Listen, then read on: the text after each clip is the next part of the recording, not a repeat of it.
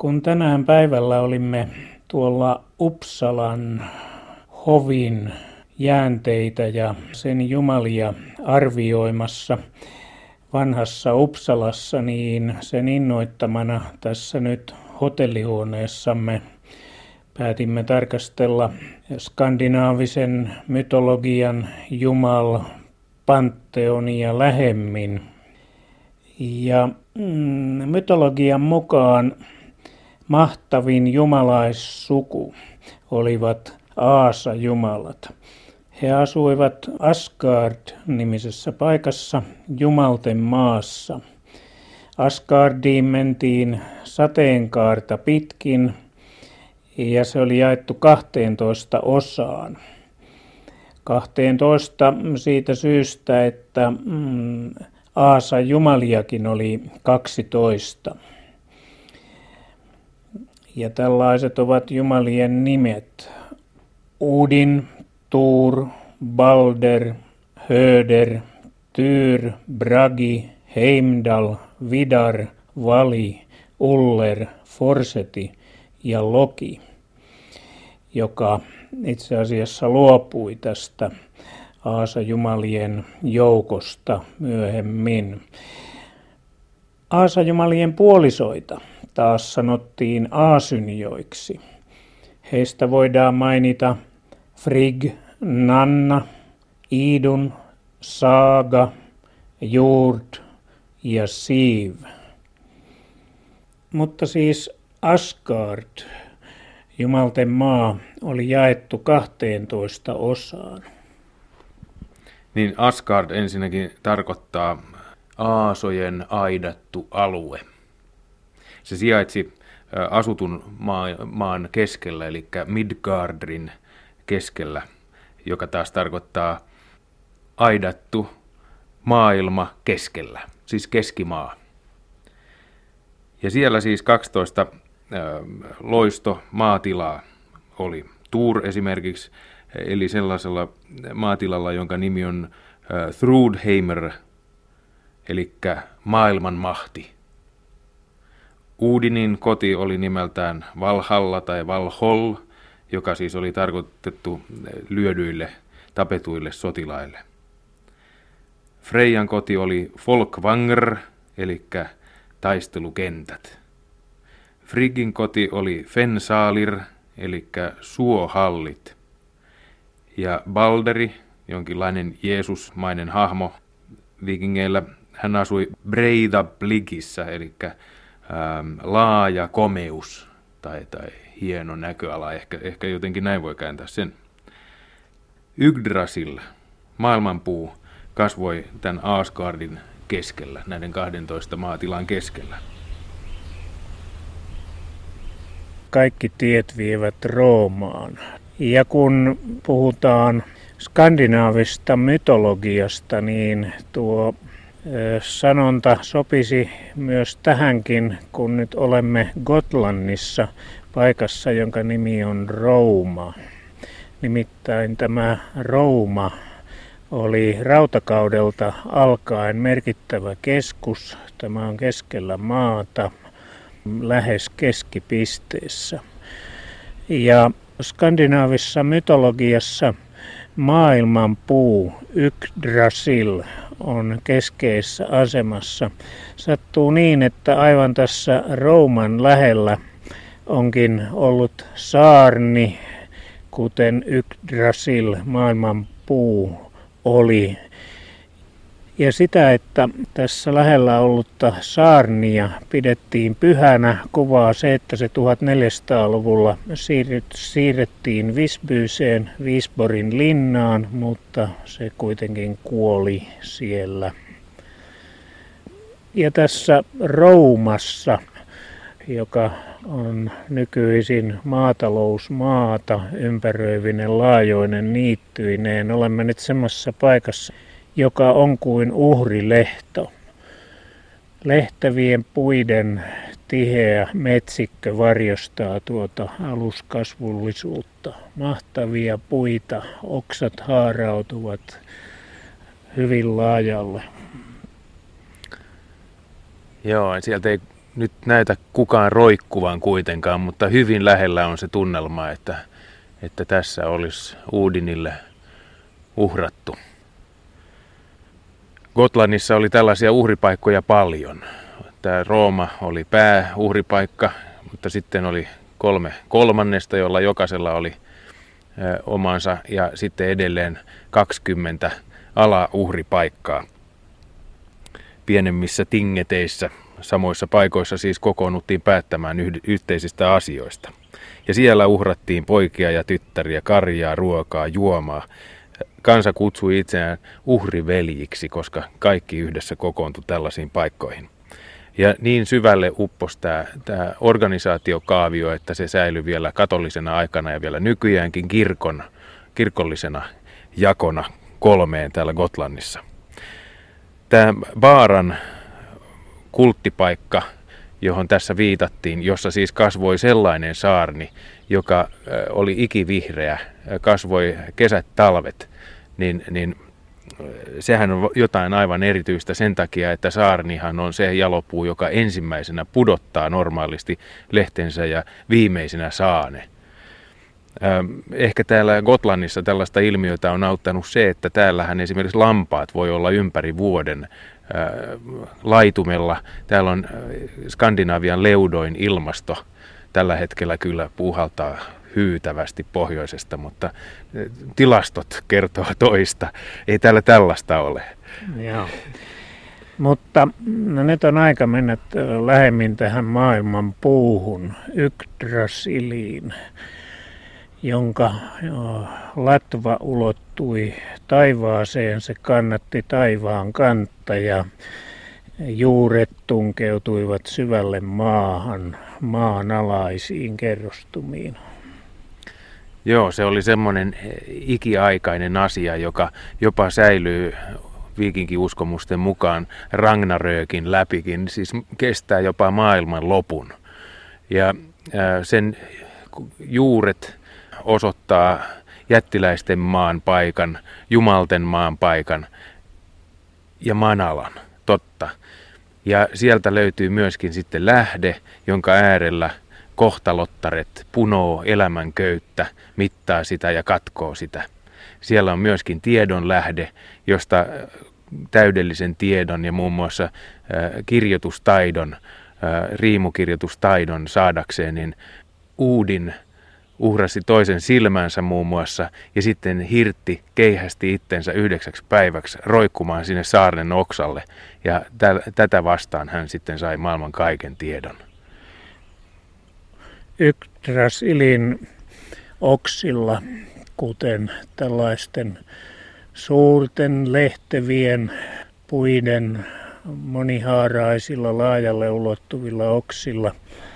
Tässä voisi ajatella, niin Yggdrasilin oksilla riippui myös uhrattujen ihmisten, eläinten ruumiita.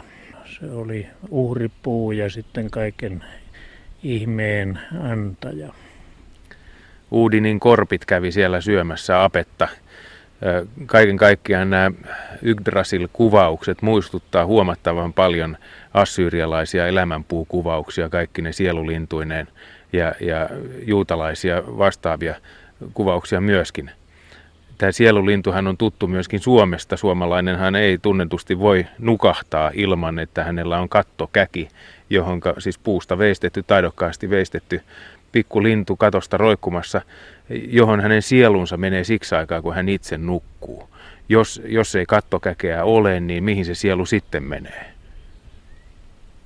Viikinkien ymmärryksen mukaan Yggdrasil on jatkuvien hyökkäysten kohteena erilaiset kammotukset yrittää syödä sen lehtiä, katkoa sen oksia ja järsiä sen juuria, mutta kohtalottaret, hyvät kohtalottaret pitää Yggdrasilista huolta ja kastelee sitä ja niin, niin se kestää ajasta ikuisuuteen.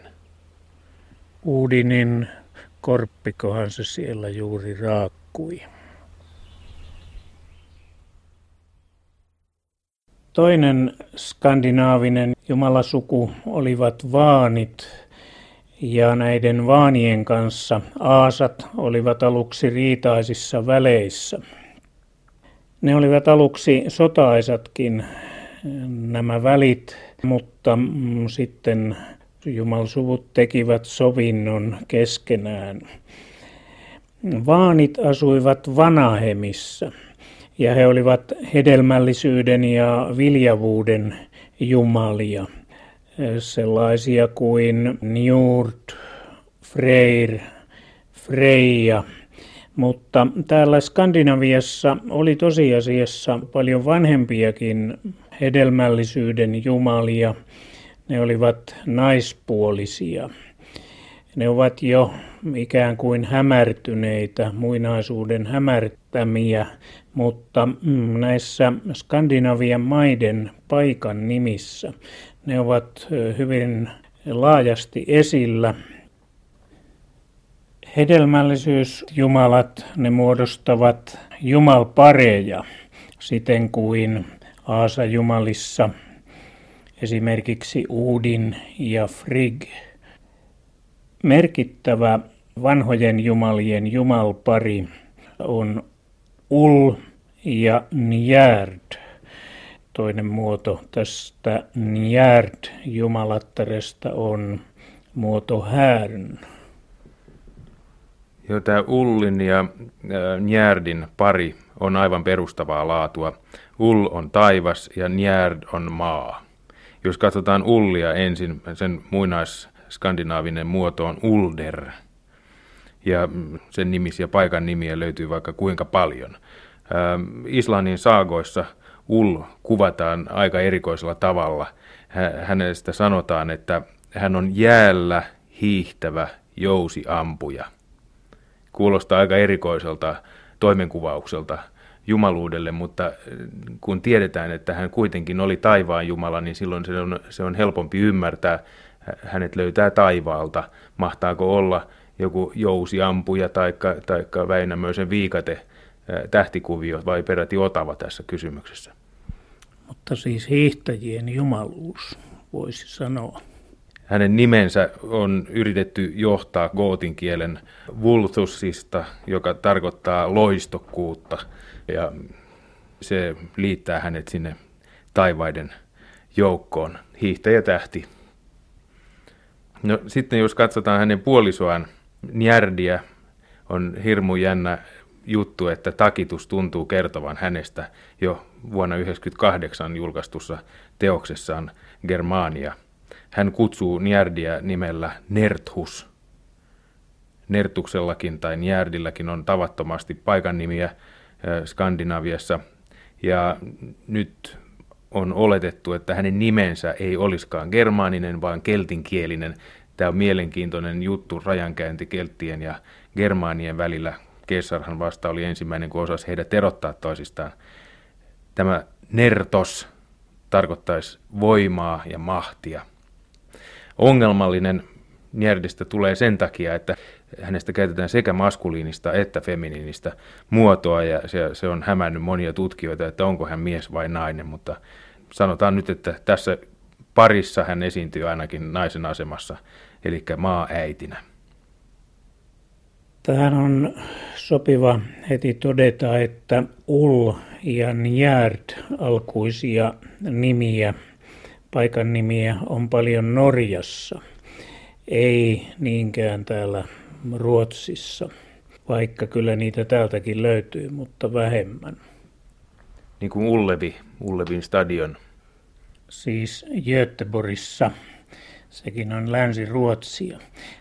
Mutta onhan Suomessakin sama jumaluus esiintyy nimessä Ulvila, josta tuli vasta 1300-luvulla jonkinnäköinen kaupunki. Palataan siihen. Suomessakin on nimittäin paljon skandinaavisen Jumal-nimistön mukaisia paikan nimiä, mutta yksi jumaluus tässä on vielä tuotava esiin.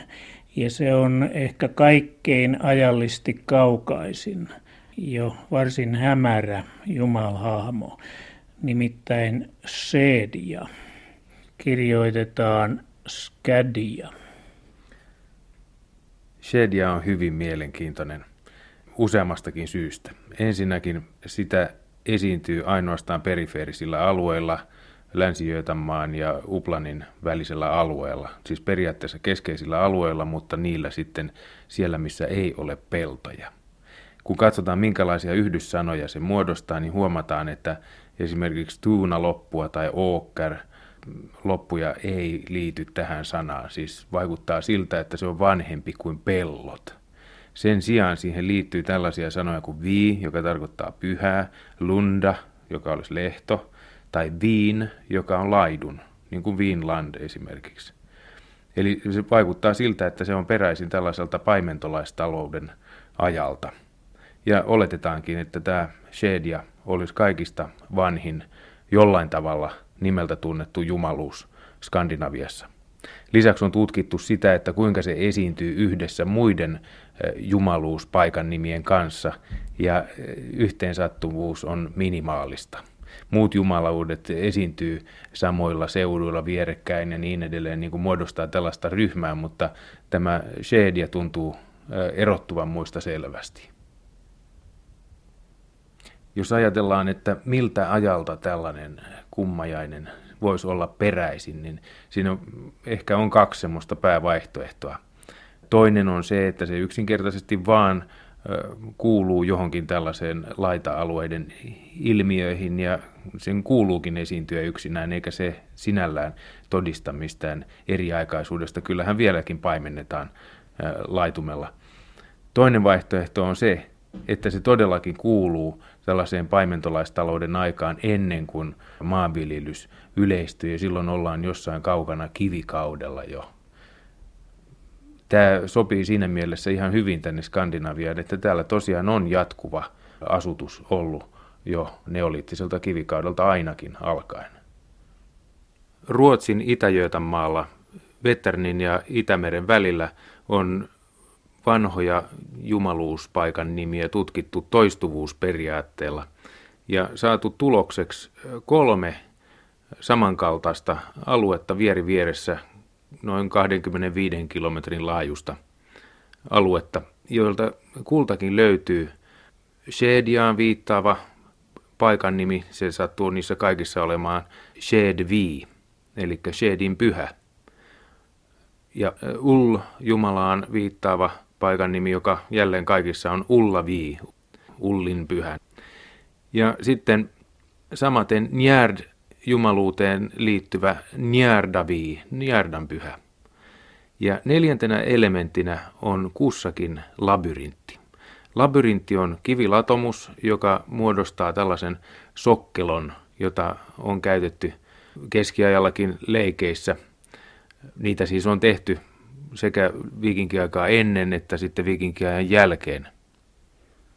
Suomessa kansa on käyttänyt niistä nimitystä Jatulin tarhat.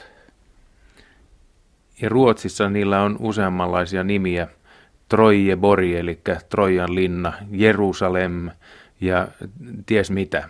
Niihin liittyy hyvin monenlaista vanhaa uskomusperinnettä, mutta tässä tämä nimistötutkimus yhdistyneenä labyrinttitutkimukseen alkaa tuottaa aika mielenkiintoista kuvaa.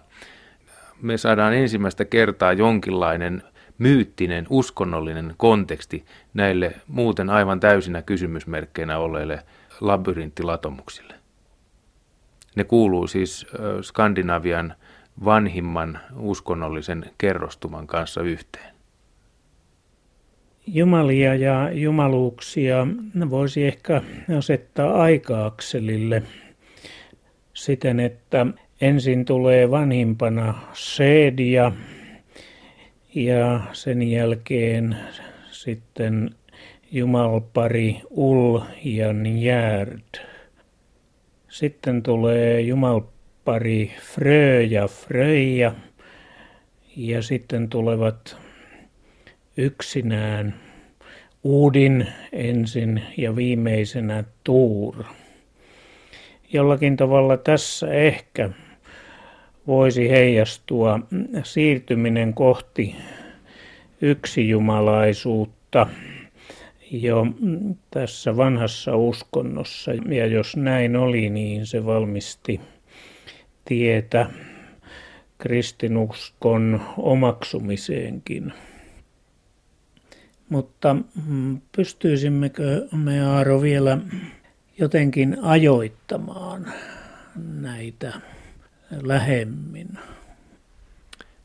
Tällaista on yritetty. Paikan nimiä, jotka viittaa Jumaliin, on yritetty monilla erilaisilla keinoilla saada absoluuttiseen aikataulukkoon. Esimerkiksi Ull, joka tässä mainittiin siihen kaikista vanhimpaan kaartiin kuuluvaksi, on todettu, että useat häneen liittyvät paikan nimet sijaitsee sellaisten järvien, vesistöjen varrella, joiden ääreen on meri ulottunut korkeuskäyrällä plus 10. Tämä seikka ajoittaa nämä paikat esiroomalaiselle rautakaudelle. Eli tällaisella kierrolla ajatuksella, että Ul-Jumalan palvontapaikkojen on todennäköisesti pitänyt olla yhteydessä mereen, merireittien varressa, niin on päädytty tällaiseen ajatustapaan. Ul-Jumalan pari, Njärd tai Nertus, on yksinkertaisesti ajoitettu takituksen maininnan perusteella roomalaiselle rautakaudelle. No sitten jos tullaan myöhempään aikaan, niin Tyr olisi seuraavaa polvea. 400-600-luvuilta jälkeen ajalaskun alun on löydetty kultarahoja, brakteaatteja, erityisiä hyvin ohuita kultarahoja Saksasta, Tanskasta ja Ruotsistakin, jotka viittaavat siihen, että tässä palvotaan tai kuvataan Tyr-jumaluutta. Ja siitä on saatu alustava ajoitus hänelle, sodanjumalalle. Frö ja Freija on seuraavana vuorossa. Frösviin palvontapaikalta, kulttipaikalta, Edsbergin pitäjästä Närkkestä on löytynyt pronssinen solki, eli fibula, niin kuin sellaista kutsutaan. Ja sen kautta on ajateltu, että Frön palvonta voidaan yhdistää 500-lukuun jälkeen ajanlaskun alun. Lisäksi Fröhön liittyen tunnetaan noin 3000 kultaukkoa, pientä kullasta tehtyä ukkoa, joiden ajottaminen kuitenkin on jäänyt horjuvaksi, mutta niiden kuvitellaan syntyneen 400-luvulta 700-luvun alkuun välisenä aikana. Siinä siis hedelmällisyyden Jumalan ja Jumalattaren palvonta-aika. No sitten taas hypätään seuraavaan Jumal-sukupolveen, jota edustaakin yksinään Uudin.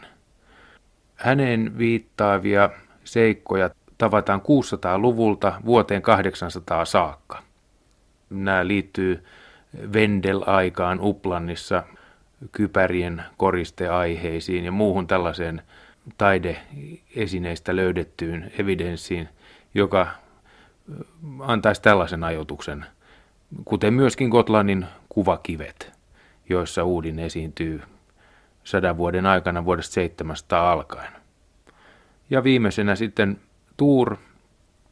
Tuuria tavataan koruissa, tietysti Tuurin vasaroina, ja kaksi erilaista korutyyppiä kattaa ajan vuodesta 750 noin vuoteen 1050 saakka tässä nyt vain muutamia seikkoja, joita on käytetty apuna, mutta varmaankin tämä aikataulukko oli auttavasti suuntaa antava.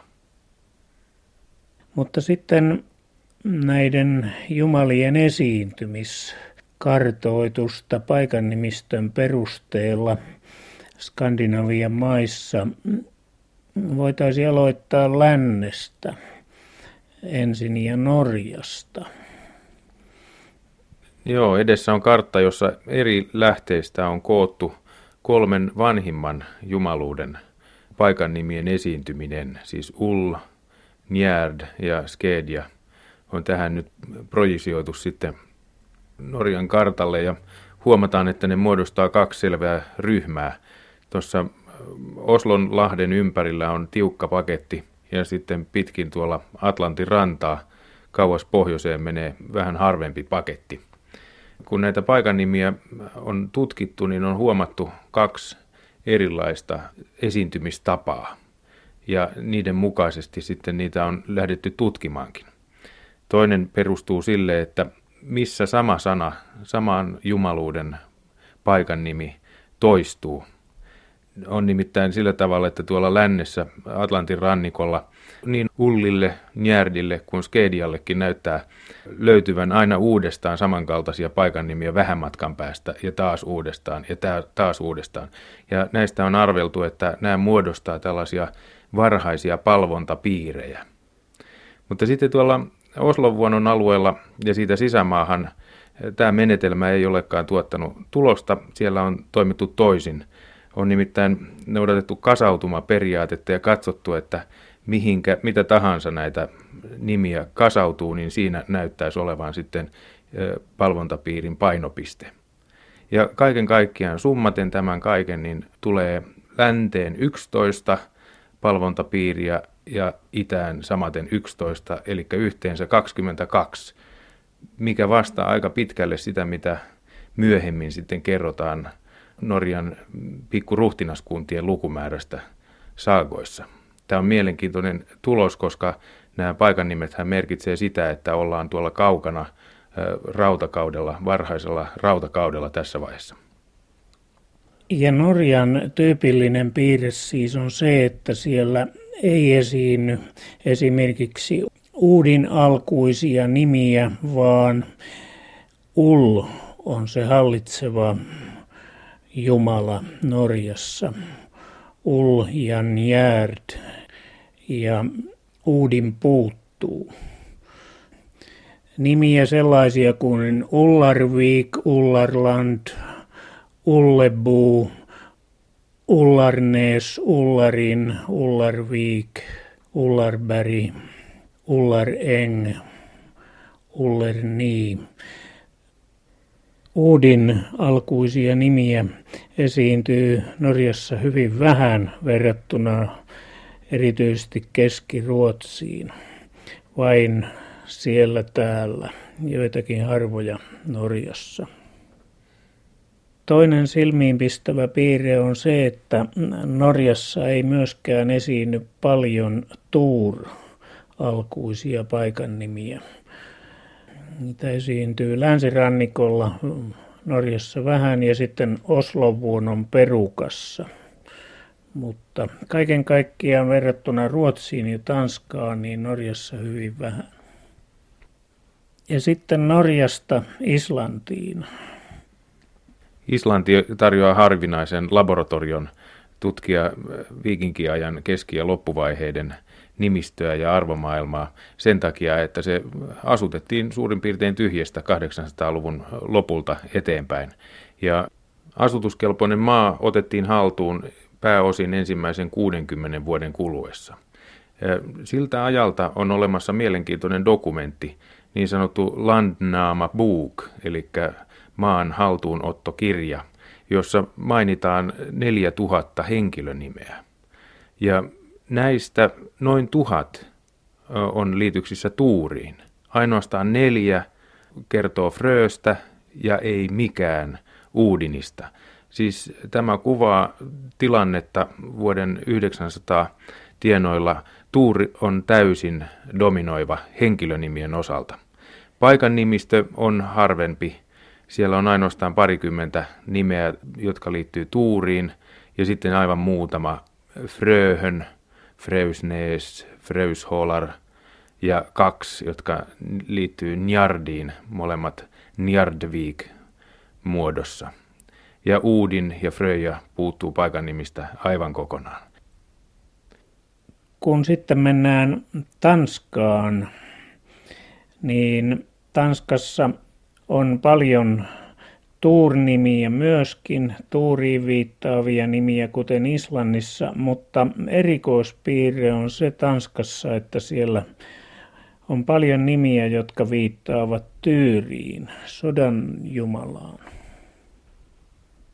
Ne nimet esiintyy kuitenkin muodossa tii tai tiis, niin kuin esimerkiksi Tiislund, Tiiset, Tiisö, Tiisholt ja Tiisbjerg.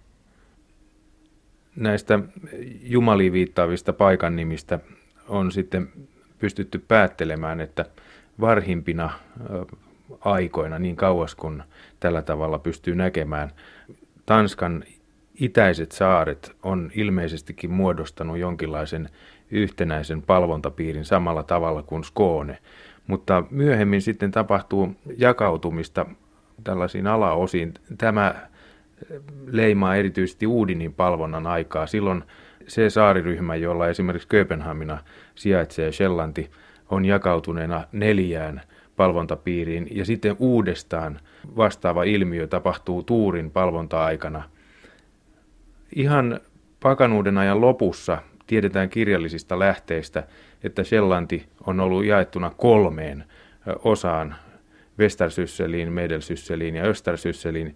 Ja nyt tässä tutkija on arvioinut, että mahdollisesti tämä hallinnollinen jako noudattaa näitä vanhoja uskonnollisten paikan nimien kertomia palvontapiirin jakoja.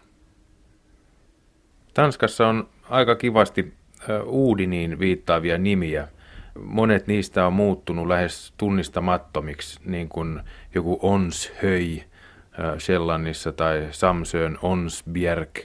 Mutta toiset taas on ihan selvälukuisia, niin kuin esimerkiksi Fyynin Odense, jossa tarujen mukaan Uudin Jumala piti valtaistuintaan.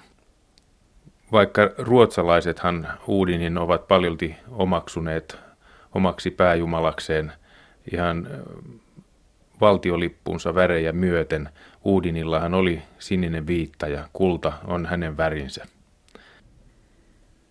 Aletaan sitten tarkastella Ruotsia ja mm, lähdetään vaikka Gotlannin saarelta. Niin Gotlantihan oli varmaan viikinkiaikana ja ainakin sitten varhaiskeskiaikana jakautuneena kolmeen kolmannekseen ja sitten pienempiin yksiköihin. Jokainen kolmannes käsitti kaksi kuudennesta. Sitten näistä jumalista voi Gotlannin osalta todeta sen, että tuuriin viittaavat nimet pakkautuu tuohon keskimmäiseen kolmannekseen sen itärannalle sinne Tuursburgenin ympärille, jossa kerrotaan Tuurin itsensä joskus luolassa asuneen. Myöskin Ull-nimiä löytyy ja Gotlannin tapauksessa on hyvä osoittaa myöskin se seikka, että Ull-nimet usein kuuluu yhteen labyrinttien kanssa. Samalta alueelta löytyy yksi tällainen labyrintti ja Ulvi-pari. Pohjoisessa kolmanneksessa on kaksi Hell-nimeä. Sehän viittaa Manalan valtiattareeseen Heeliin. Ja eteläosasta taas löytyy Freija, Fröjärde. Löytyypä täältä Fröjel-niminenkin eteläpuoliskosta saarta. Eli tässä selvästikin näkyy tällaista pientä painotuseroa saaren eri osien välillä. Vaikka kyseessä on saari, jonka pituus on noin 150 kilometriä. Eli kultit eriytyivät näinkin pienellä alueella. Merkillinen seikka on se, ettei Gotlannista tunneta yhtään Uudinin nimeen liitettyä paikan nimeä. Uudinhan on niin yleinen manner Ruotsissa sekä länsi että sitten Uplanin Sveanmaan alueella. Sen esiintyminen on hyvin voimakkaasti eh, keskeishakuista. Eh, Länsi-Joitamaan keskuksessa Skaaran ympäristössä on voimakas kasautuma ja sitten Meilarenin alueen eh, taajamissa, suuremmissa asutuskeskuksissa on hyvin voimakkaita kasautumia. Tässä suhteessa Uudiniin liitetyt paikannimet eroaa olennaisesti Tuurin paikannimistä. Nimittäin tuuriin liitetyt paikannimet tuntuu esiintyvän laidoilla ja joka tapauksessa tasaisemmin jakautuneena kuin nämä Uudinin nimet. Muutoin ne kyllä esiintyy ihan samalla tavalla Sveanmaassa ja länsi Tuuri ja Uudinin nimistö, paikan nimistö näyttää täplittävän oikein halki tuon keskisen Ruotsin. Ja tuuriakin on aika paljon myös sitten meren takana Tanskassa. Kuten jo todettiin, niin Gotlannistakin löytyy näitä tuurin nimiä yllin ja kyllin. Ehkä emme tule ajatelleeksi kuitenkaan sitä, että Suomessakin on skandinaavisen kultin nimistöä, paikan nimistöä ja erityisesti Tuur-Jumalaan liittyvää paikan nimistöä. Kansanperinteen tallentaja H.A. Reinholm keräsi näitä nimiä ja hän katsoi, että suomen kielen tora, tyri, tara alkuiset nimet, joihin hänen havaintojensa mukaan liittyi vielä erikoisia maastokohtia, kuten suuria mäkiä. Ne juonsivat skandinaavisen tuurin palvonnasta. Eli Ukkosen Jumalaa Tuuria ja hänestä nimimuunnoksella tulevaa suomalaismuunnosta Taaraa täälläkin palvottiin. Monet paikan nimet tähän todella viittaavat. Porvoon seudulla on Tuurasbakka. Pohjanmaan ruotsinkielistä pitäjistä löytyy useita taloja, joiden nimi on Tuurs, Raaseporin edustolta Tuursholmen, Virolahdelta Tuurholma. Tuuriin juontuvat edelleen sellaiset nimet kuin Tuursvik ja Tuurssund. Ja Reinholmin käsityksen mukaan Tuurista juontuivat sellaisetkin nimet suomalaiset Tuorila ja Torhola. Nauvostakin löytyy vanha talon nimi Tuuras ja aika läheltä sitä Mjölnars, joka saattaisi viitata tähän Tuurin kuuluisaan Vasaraan. Ja juontuisiko skandinaavien tuurjumalasta myös hämäläisten sodanjumala Turisas, joka Agrikolan jumala luettelon mukaan antoi voiton sodassa. Toinen juttu on sitten ukko. Adam Bremeniläinen kuvaa skandinavialaista tuuria tällä tavoin. Hän on ilman mestari, hän kontrolloi ukkosta ja salamointia. Hän hallitsee tuulta ja sadetta, hyvää ilmaa ja hedelmällisyyttä. Ukko ja Tuur vastaavat toisiaan niin läheisesti, että heidän täytyy olla yksi ja sama Jumala, sanoo Untosalo. Ja lisää, että niinhän asia on ymmärretty jo vuosisatojen ajan. Ja tätä tukee sekin, että ukko käännetään säännöllisesti ruotsiksi nimellä Tuur. Jo kielentutkija Emil Nestor Setälä päätyi samaan mielipiteeseen nimitutkimustensa kautta vuonna 1910. Tälläkin tavoin siis Suomi, suomalaiset liittyvät skandinaaviseen viikinkimaailmaan.